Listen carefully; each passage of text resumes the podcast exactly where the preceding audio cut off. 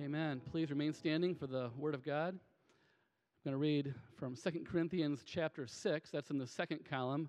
Last week was the first column. We're going to skip over now to the second column in chapter 6, verse 1, where the Apostle Paul says, Working together with him, then, we appeal to you not to receive the grace of God in vain. That's a stopping phrase. Receive the grace of God in vain. We're going to hear about that this morning. For he says, In a favorable time I listened to you, and in a day of salvation I've helped you. Behold, now is the favorable time. Somebody say, Now. Now is the day of salvation. We put no obstacle in anyone's way so that no fault may be found with our ministry, but as servants of God, we commend ourselves in every way. Now, listen to what Paul went through to follow Christ. And we too by great endurance in affliction, hardship, calamity, beating, imprisonment, riots, labor, sleepless nights, hunger. Anybody want to sign up for this? How do we do this? Well, we live into God's truth, God's power, by purity, knowledge, patience, kindness, the Holy Spirit, genuine love, by truthful speech and the power of God with the weapons of righteousness for the right hand and for the left. And now here comes the great contrast of how we live as Christ followers the, the contrast every day through honor and dishonor, through slander and praise, treated as impostors yet are true, unknown yet well known, dying and behold we live, punished and yet not killed sorrowful, yet always rejoicing. Can you relate? Anybody relate to this? As poor, yet making many rich, and feeling sometimes we just have nothing, and yet God says we possess everything. We have spoken freely to you, Corinthians, and our heart is wide open. You are not restricted by us, but you are restricted in your own affections. In return, I speak to you as children. Widen your hearts also. Let's pray.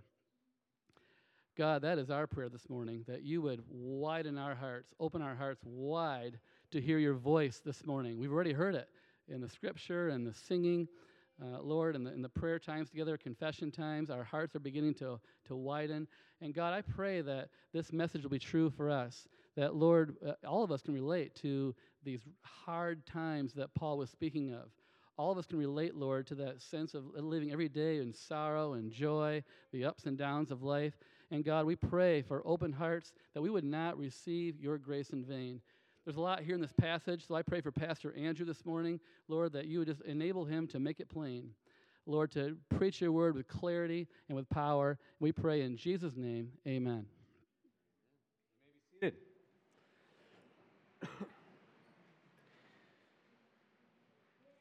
Great to open the Word of God with you this morning. Actually, going to start just for a minute in Ezekiel chapter 16. You, you don't necessarily have to turn there.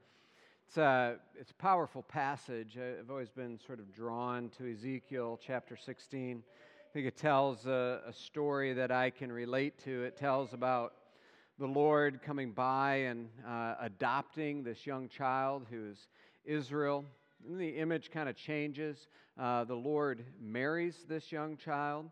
Uh, made a vow, entered into a covenant with you. You became mine. I bathed you with water, uh, clothed you. I adorned you with ornaments, put bracelets on your wrists, chain on your neck, a ring in your nose, earrings in your ears, beautiful crown on your head. You were adorned. You became renowned. Uh, you went forth among the nations, uh, renowned because of your beauty. Was perfect through the splendor that I had bestowed on you, declares the Lord. And then the story changes, uh, where God says through the prophet, But you trusted in your beauty, and you played the whore because of your renown, and you lavished your whorings on any passersby. Your beauty became his. It's, a powerful story, graphic story. Uh, uses words like whore, which are kind of an old word. You just feel uh, the weight of that. You love somebody and you give your love to somebody else in an illicit way. It's a story that we relate to. Uh, I was reminded of a song this week. It's called Wedding Dress. It's by a guy by the name of uh, Derek Webb. Derek uh, used to be a singer with Caedmon's Call and then went on his own, uh, had a, a, famous marriage, relatively famous anyway, that uh, ended up breaking up because of his own cheating.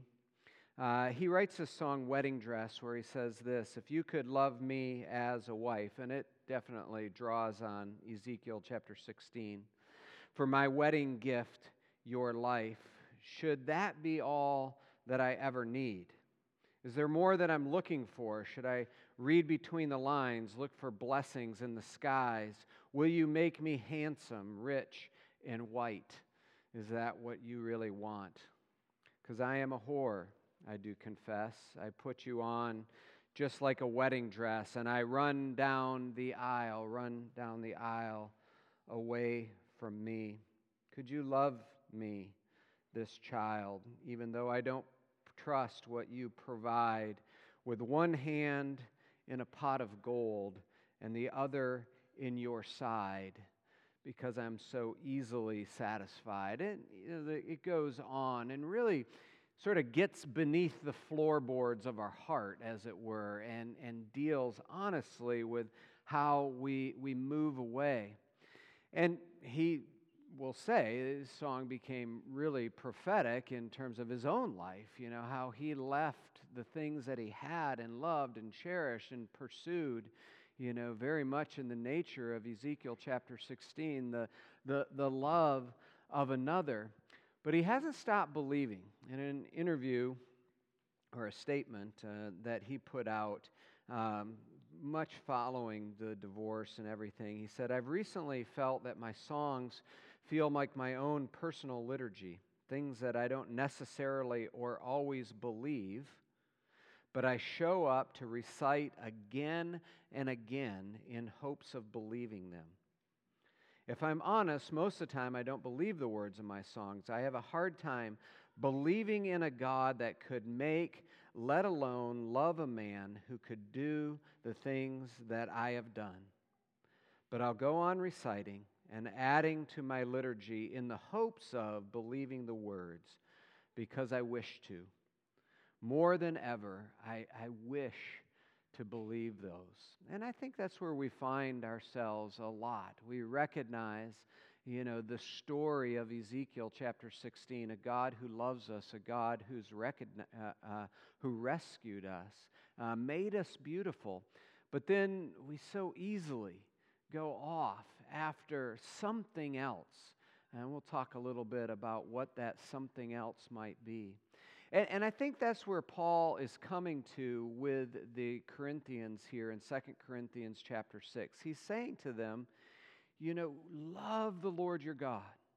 You are loved by him and allow that to shape your life. May it be the thing that really uh, you are sinking your own teeth into, you're, you're sick, sticking your own stake in.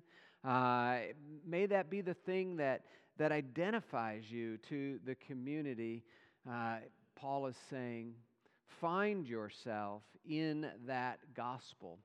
And the gospel uh, is, is not something that just is a mechanism for getting saved. This is how one person puts it. It's not just a mechanism for getting people saved, but it's the announcement of a love that has changed the world. A love that therefore takes the people who find themselves loved like this and sends them off to live and to work in a totally new way. And that's what I want to lean into this morning. Paul's words to the Corinthians. You know, this idea that we are loved, we so easily pursue others, but yet God pursues us and loves us. I want to find us in that story and, and stick our anchor there, and, and, may it be our strong place over the course of the week. So let's talk about vanity first. Uh, because Paul says in verse 1, he says, Do not receive the gospel in vain. What does he mean by that? Well, I think there's maybe two ways that we could understand that. The first is that the gospel is just missed. uh, that the gospel has come into your life, it's been preached, you've maybe heard it, you've had encounters with Christians, other believers, you've read the scriptures, all of these things, and you have rejected it. You have walked away from it. Maybe not, impl- not, maybe not explicitly rejected it, but you have implicitly turned it aside and said, That is folly, in the words of the earlier scripture, and I'm not going to live my life like that. Now, certainly, you know, Paul wants all of his writers to come to what we would say is a saving knowledge of the Lord Jesus Christ. You know, he wants them to come to a place where they recognize that, you know, their sin has made them slaves, uh, where they need freedom that can only come from the uh, forgiveness that is in the Lord Jesus, who went to the cross, who died, who was risen again for our righteousness, who's ascended into heaven, who's made a way. Paul certainly wants everybody uh, that's what he's given his life to all these prisons and beatings, uh, labors, all of these things. He's given his life to preaching this gospel, uh, to persuade others. Remember, he said that in chapter 5, verse 16, I believe it is. You know, we persuade men, we persuade others of this truth. Paul wants that. And if you're not there this morning, you know, we want that. We, we would love nothing better than for people who did not know Jesus as their Lord and Savior to come to know Him as your Lord and Savior. Uh, and if you have questions about that, you know, Mike, myself, others, we'd be happy to answer those questions uh, because that is of utmost importance. But I don't think that's what Paul's talking about here. I, I don't think he's talking about the gospel being received in vanity as being something that is missed. Remember who he's talking to and remember how he talks about them. He's talking to the church in Corinth. Uh, we saw back in, in chapter 2, uh, or I'm sorry, 2 Corinthians chapter 1, verse 1, he says, To the church of God that is in Corinth, uh, with all of the saints who are in the whole of Achaia, grace to you and peace from God our Father and the Lord Jesus Christ. You know, as many problems as the church in Corinth has, both in 1 Corinthians and 2 Corinthians, Paul continues to come and approach these people as fellow believers. He is approaching them as people who have received the grace of God. What his desire is, is that it wouldn't be merely receiving the grace of God and the vanity of that. You know, he says in verse 12, he says, We have not restricted you, but you have restricted yourselves by a failure to receive the grace of God, the gospel that we are bringing, because you're insisting on all sorts of things. You're insisting on power. You're uh, insisting on persuasion. You're persisting on this, these super apostles who get everything right. And you can't see that grace comes through weakness. And Paul is saying, don't do that. You know, when you receive the gospel, allow the truths of the gospel to fully satisfy you. Don't content yourself with, you know, something that approximates the gospel but is not really the gospel. Uh, allow this to sink all the way down to your roots. Let me see if I can give you an illustration of that. Uh, as a kid, I remember, well, you go drive around town, you see billboards for the Beltline bar, right? And their burritos. I think it even made like a, a, recent television show, Man versus Food. You know, they're even telling you how many burritos they've served in the last years. As a kid, I remember going there with my with my family, and I loved those those wet burritos, especially when you're a teenage young man. You felt like you could eat everything and not gain any weight. Remember those days? Uh, these guys are like, yeah, what's the problem? Uh, the uh, the problem with Mexican restaurants is this, and I do love Mexican food and I do love those burritos. The problem with Mexican restaurants is the chips. They always bring you those chips ahead of time, and if you're hungry, you go and you gorge yourself on the chips so that by the time the burrito comes, you're not hungry. So, what you've done is you substituted this burrito that we'll say is heaven, we'll say is the gospel, is all the glory of God. You've substituted this for chips, which we'll say is something less than that. And that's what Paul is saying. He said, Don't receive the gospel in vain. Don't be satisfied with things that approximate the gospel but are not the gospel. You know, with mere outward righteous works or these mere blessings that you think are coming because of your relationship with God. Don't look at the external.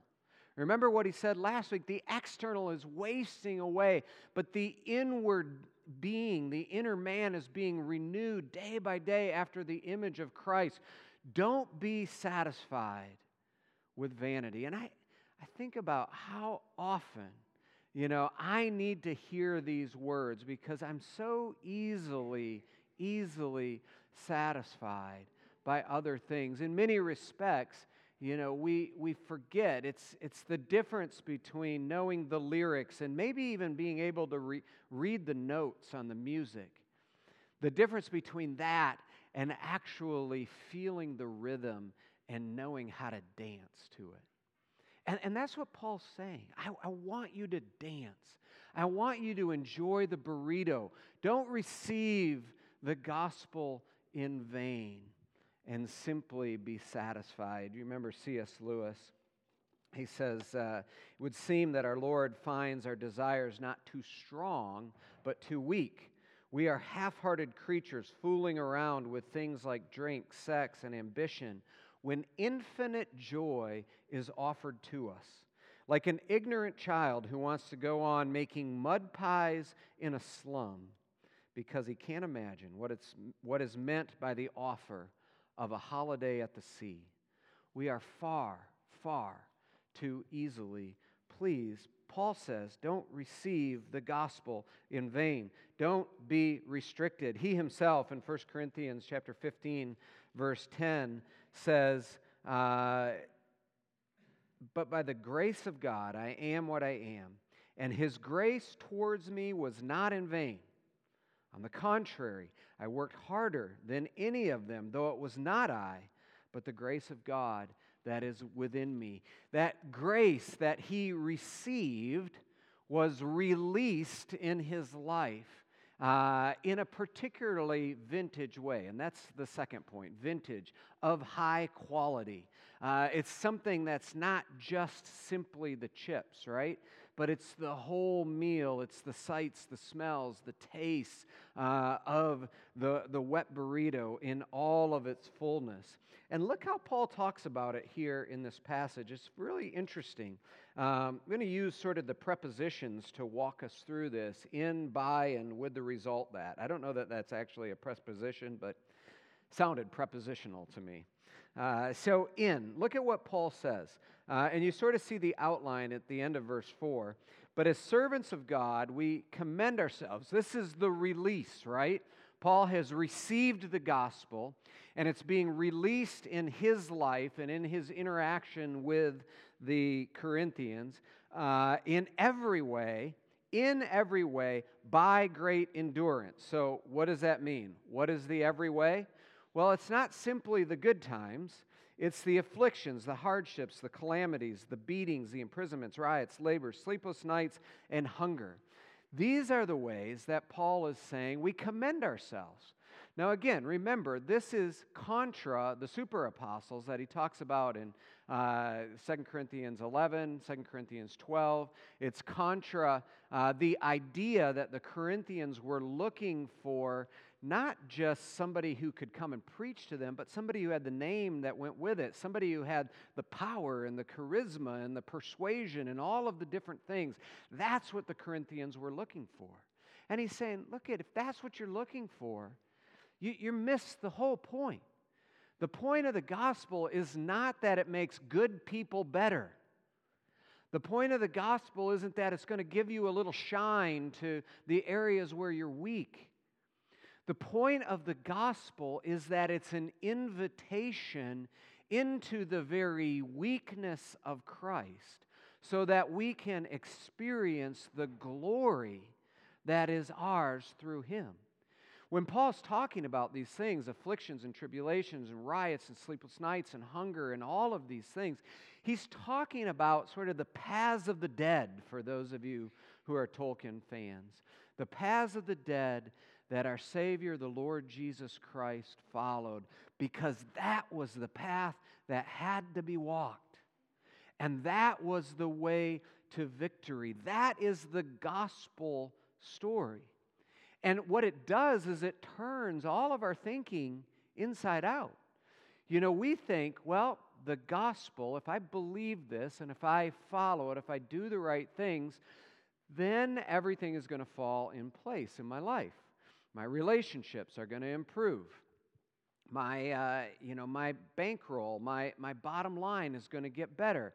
Uh, my the risk factor in my life the aversion uh, these things are going to go away. My kids they're all going to be perfect and walk with the lord. But paul isn't saying that at all.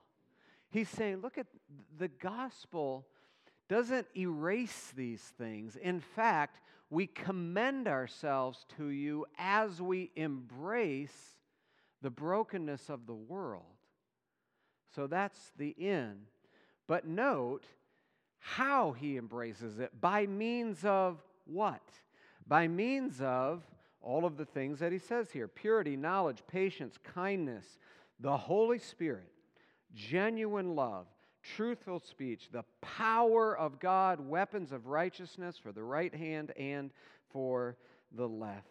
You know, Paul says it's not that we experience these things, but it's how we experience these things. So, merely being ascetic isn't enough. You can't just go beat your body, all of these things. That's not what Paul is saying. It's not the afflictions that are the main things, but it's in these afflictions by means of what we have, particularly through the Holy Spirit.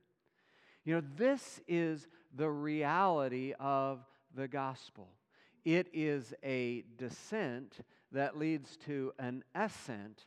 It is a brokenness that leads to a wholeness. Remember a book that I like to read? It's called The Father's Tale by Michael O'Brien. He has a saying in there The only whole heart is a broken heart. You can only understand that with gospel eyes. That will make absolutely no sense to the philosophies of this world. But if you look with gospel eyes at what Paul is saying here, you understand the only whole heart is a broken heart because that is where Christ lives.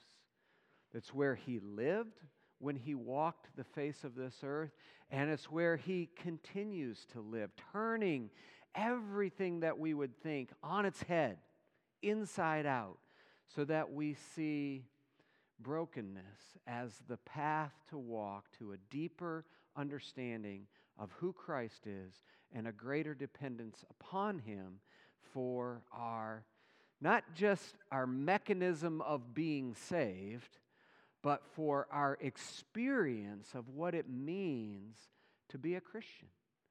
And, and, and, Paul then says, you know, this is what it looks like for me. I mean, it, it looks like, has the result that you know, even though we're honored or dishonored, we're honored.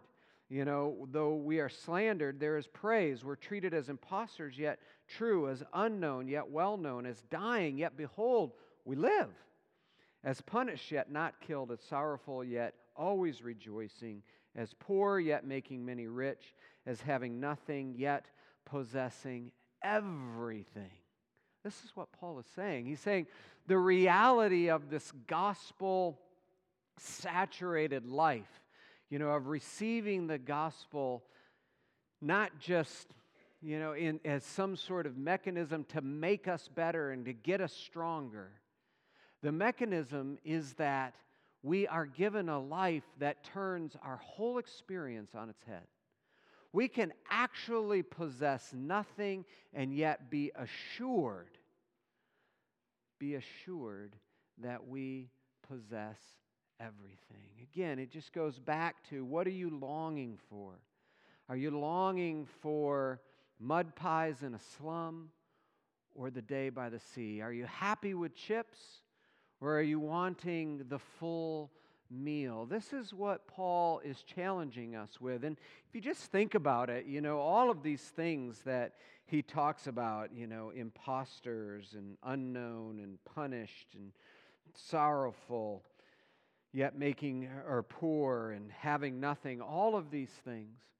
I mean, take just the opposite of that. We find ourselves longing for those things and pursuing those things with so much of our life, you know, things like honor, health, happiness, riches, fame, possessions, safety. Those are the things that are the opposites of what Paul is saying. I'm commending myself and I'm finding reality in the opposites of those things. But we pursue those things. We pursue honor, we pursue safety, we pursue comfort and happiness and all of these things. And it's not that those things are wrong, but it's just that you're not going to find what you're really looking for when you pursue those things.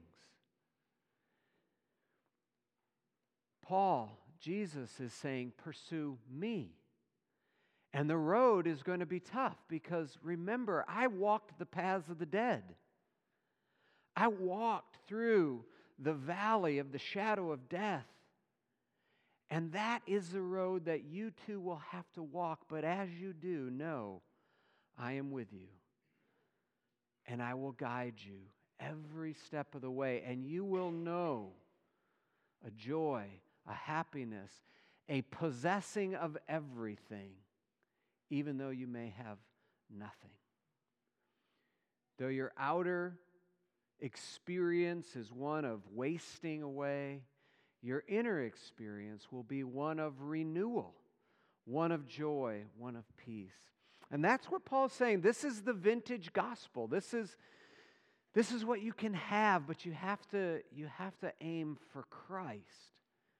You have to aim for an absolute dependence, faith on Him, and make Him the center. Now, how do we do that? This is the last thing that I want to point out to you.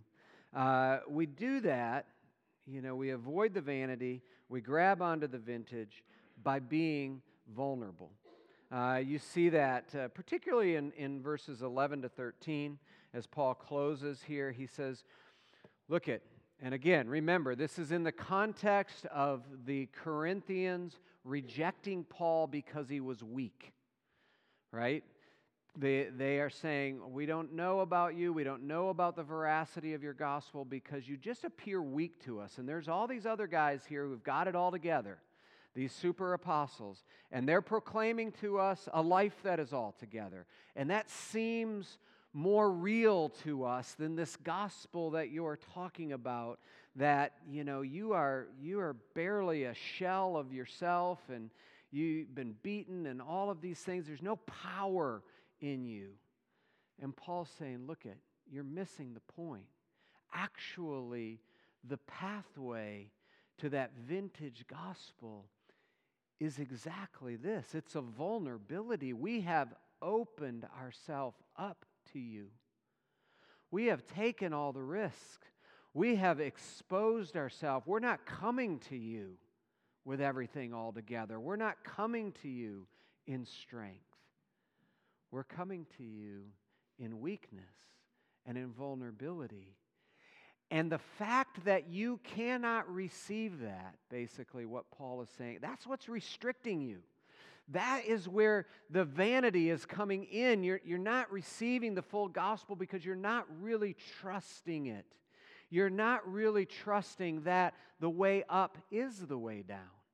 You're not really trusting that as you confess and as you repent, you are actually finding the grace of God in greater measure. You're trying to demonstrate your own righteousness. You're trying to demonstrate your own power. You're trying to demonstrate all of these things. But he's saying that's not the way. We have opened ourselves up to you. We've made ourselves vulnerable. Open yourself to us as well. Make yourself vulnerable. Now, I know that that's hard. You know, there's lots of different reasons. You start talking about vulnerability, you start talking about vulnerability in a church, and you say, Whoa, you know, I, I'm just not that way. You know, my, my personality is not very open. I like to play things close to the vest. I'm kind of guarded. Uh, I get it. Um, I, I, know that we all have different levels of comfort when it comes to vulnerability. You start to talk about vulnerability in the church, and you say, I made myself vulnerable in the church once, and you know how that went for me? Not well. You know, I was put over here in the corner with divorced people, or, you know, I was relegated to the anger choir, or I was uh, moved over to uh, the gossip basement, or whatever it is. You know, because why? I mean, we just struggle with really living in the gospel. You know, we struggle with, you know, and so if we hear people struggling with something, whether it might be that we tend to sit in judgment on them, it's one of the reasons why we have confession as part of our weekly liturgy, because we have to get equal at the foot of the cross. You know, we have to be honest as we come before the Lord, and we have to say, look at, here is my junk. Here I am completely naked and vulnerable, and if it were not for the grace of Christ, I know that I could not stand. But it is the grace of Christ that enables me to stand. And therefore, I can treat this brother, this sister, whatever junk that they have, I can treat them with the same grace that you have treated me. And this is the kind of vulnerability that Paul is saying is the power. This is so different than what the super apostles were preaching. And he's saying, This is the authentic gospel. This is a gospel that's not in vain. This is where the power is. Derek Webb, as part of his story, uh, says, you know, one of the most important things that I would emphasize through what has easily been the hardest few years of my life Many friends left, precious few stayed, some new friends showed up, for which I am very grateful, and without whom I might not have survived. For most of my life, I have been dramatically under resourced with people around me with whom I have been truly vulnerable, who really knew me. The importance of having a handful, even just one or two safe people in your life with whom you can and do truly share everything, especially the hardest and the most shameful things. The importance of that cannot be overstated. And, and Paul is basically saying the same thing. You got to live this out.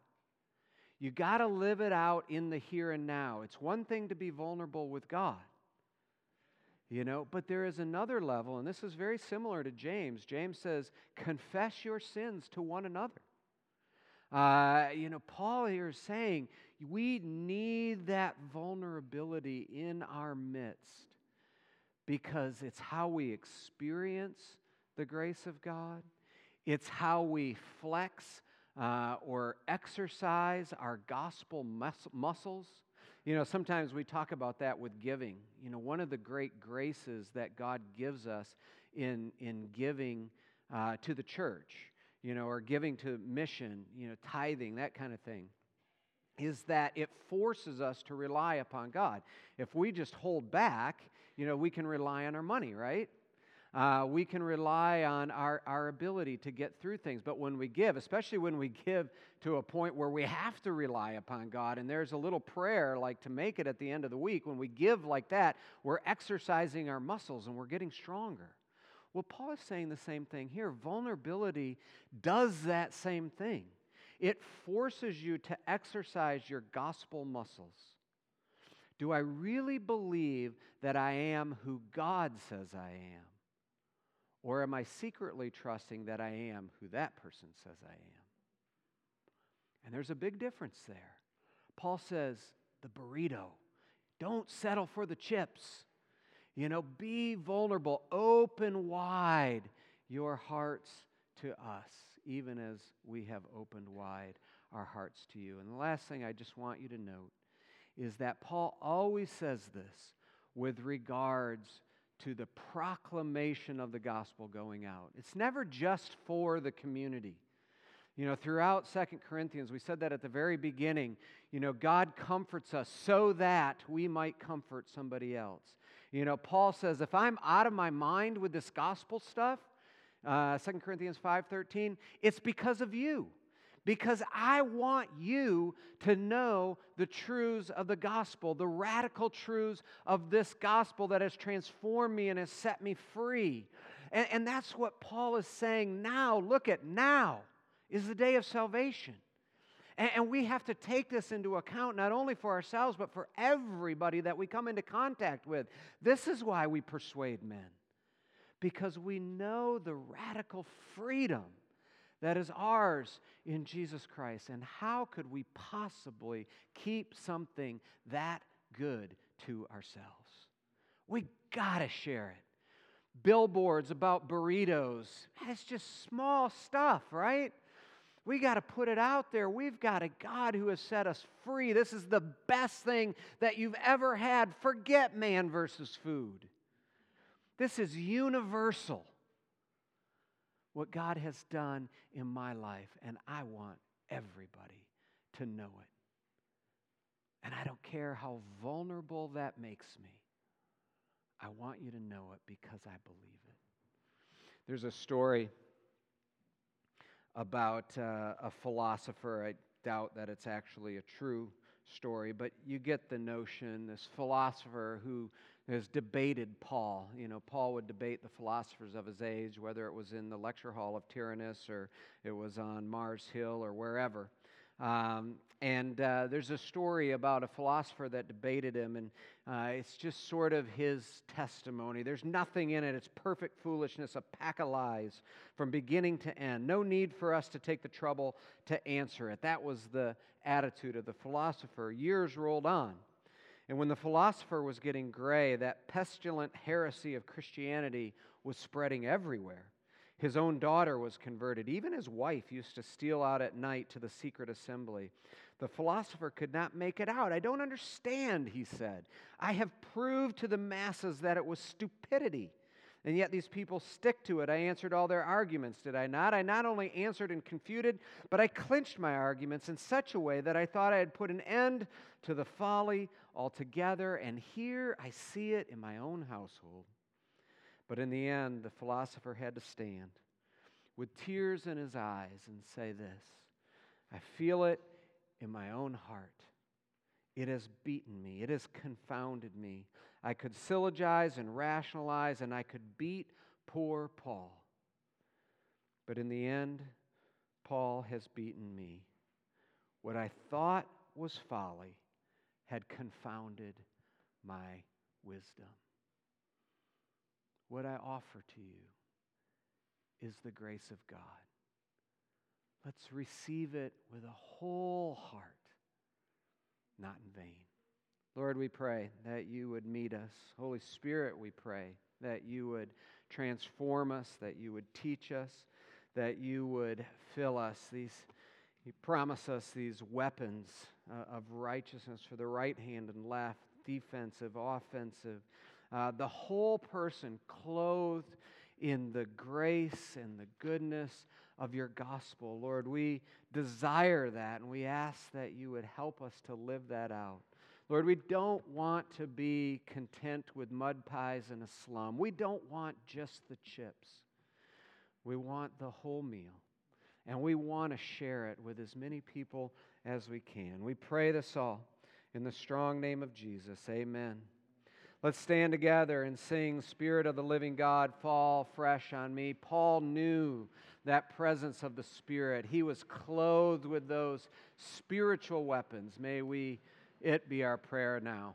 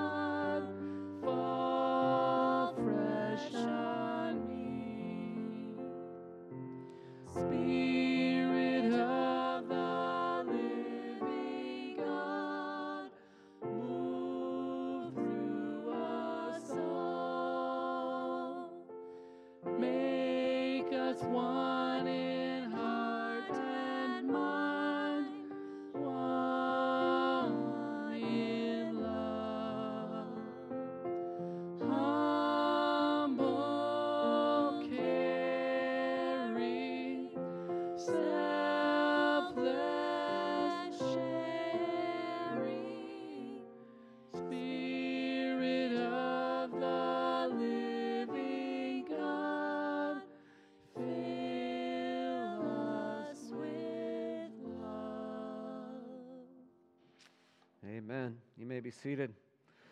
Thank you for your singing. It is always a blessing. Uh, it is one of the ways we minister to each other truly uh, as we come together. We have these red friendship pads on the end of each row. If you could take them, fill them out. Uh, you know, part of part of this opening our hearts is starts with getting known. And uh, I realize, you know, we all come into church, different stories. You know, some of us readily engage the community, some of us are a little bit more reticent, but, uh, you know, maybe take that first step in, in being known. Um, we'll do our best to welcome you. Uh, we welcomed this morning a, a, couple of new members, actually, just one. The, the Waltons were six, so we'll probably get a redo on that one. Um, but uh, Sarah Hanish, who young uh, young lady grew up in this church, uh, made a beautiful profession of faith, and it was great to receive her now uh, as a full member of the body, uh, and just a real testimony to her parents, to the community. Uh, it's the ordinary means of grace, you know, that we have in our lives uh, that has worked in her heart in such a way. Couple of other things, just in terms of the life of the community. We're missing some folks. We have a group of about 40 up at Sable this weekend.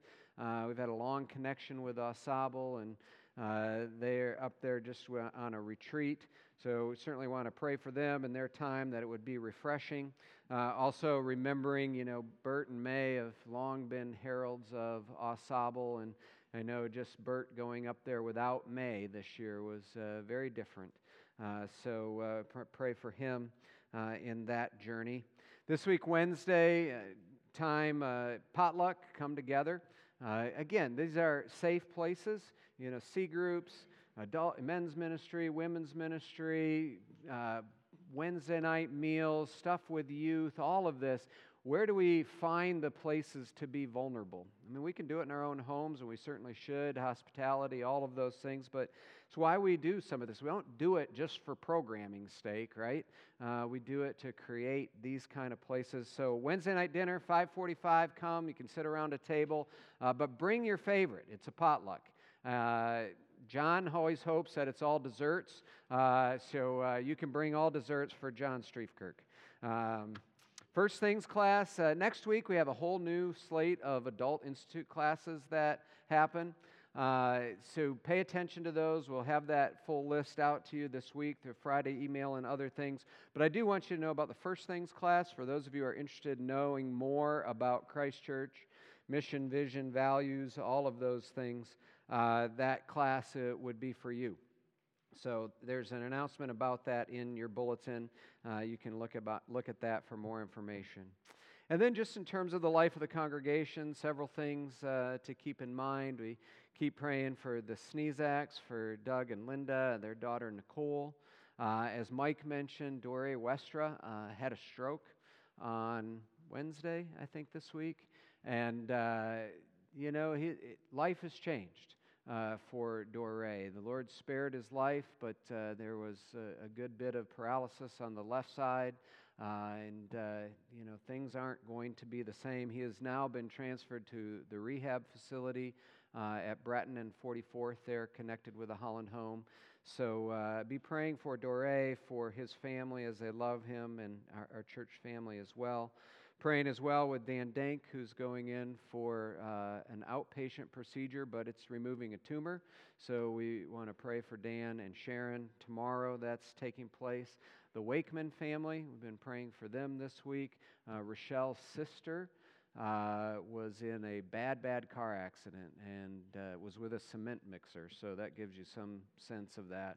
Uh, she's been in the intensive care unit throughout. We want to keep praying for Colleen uh, and for that whole family system.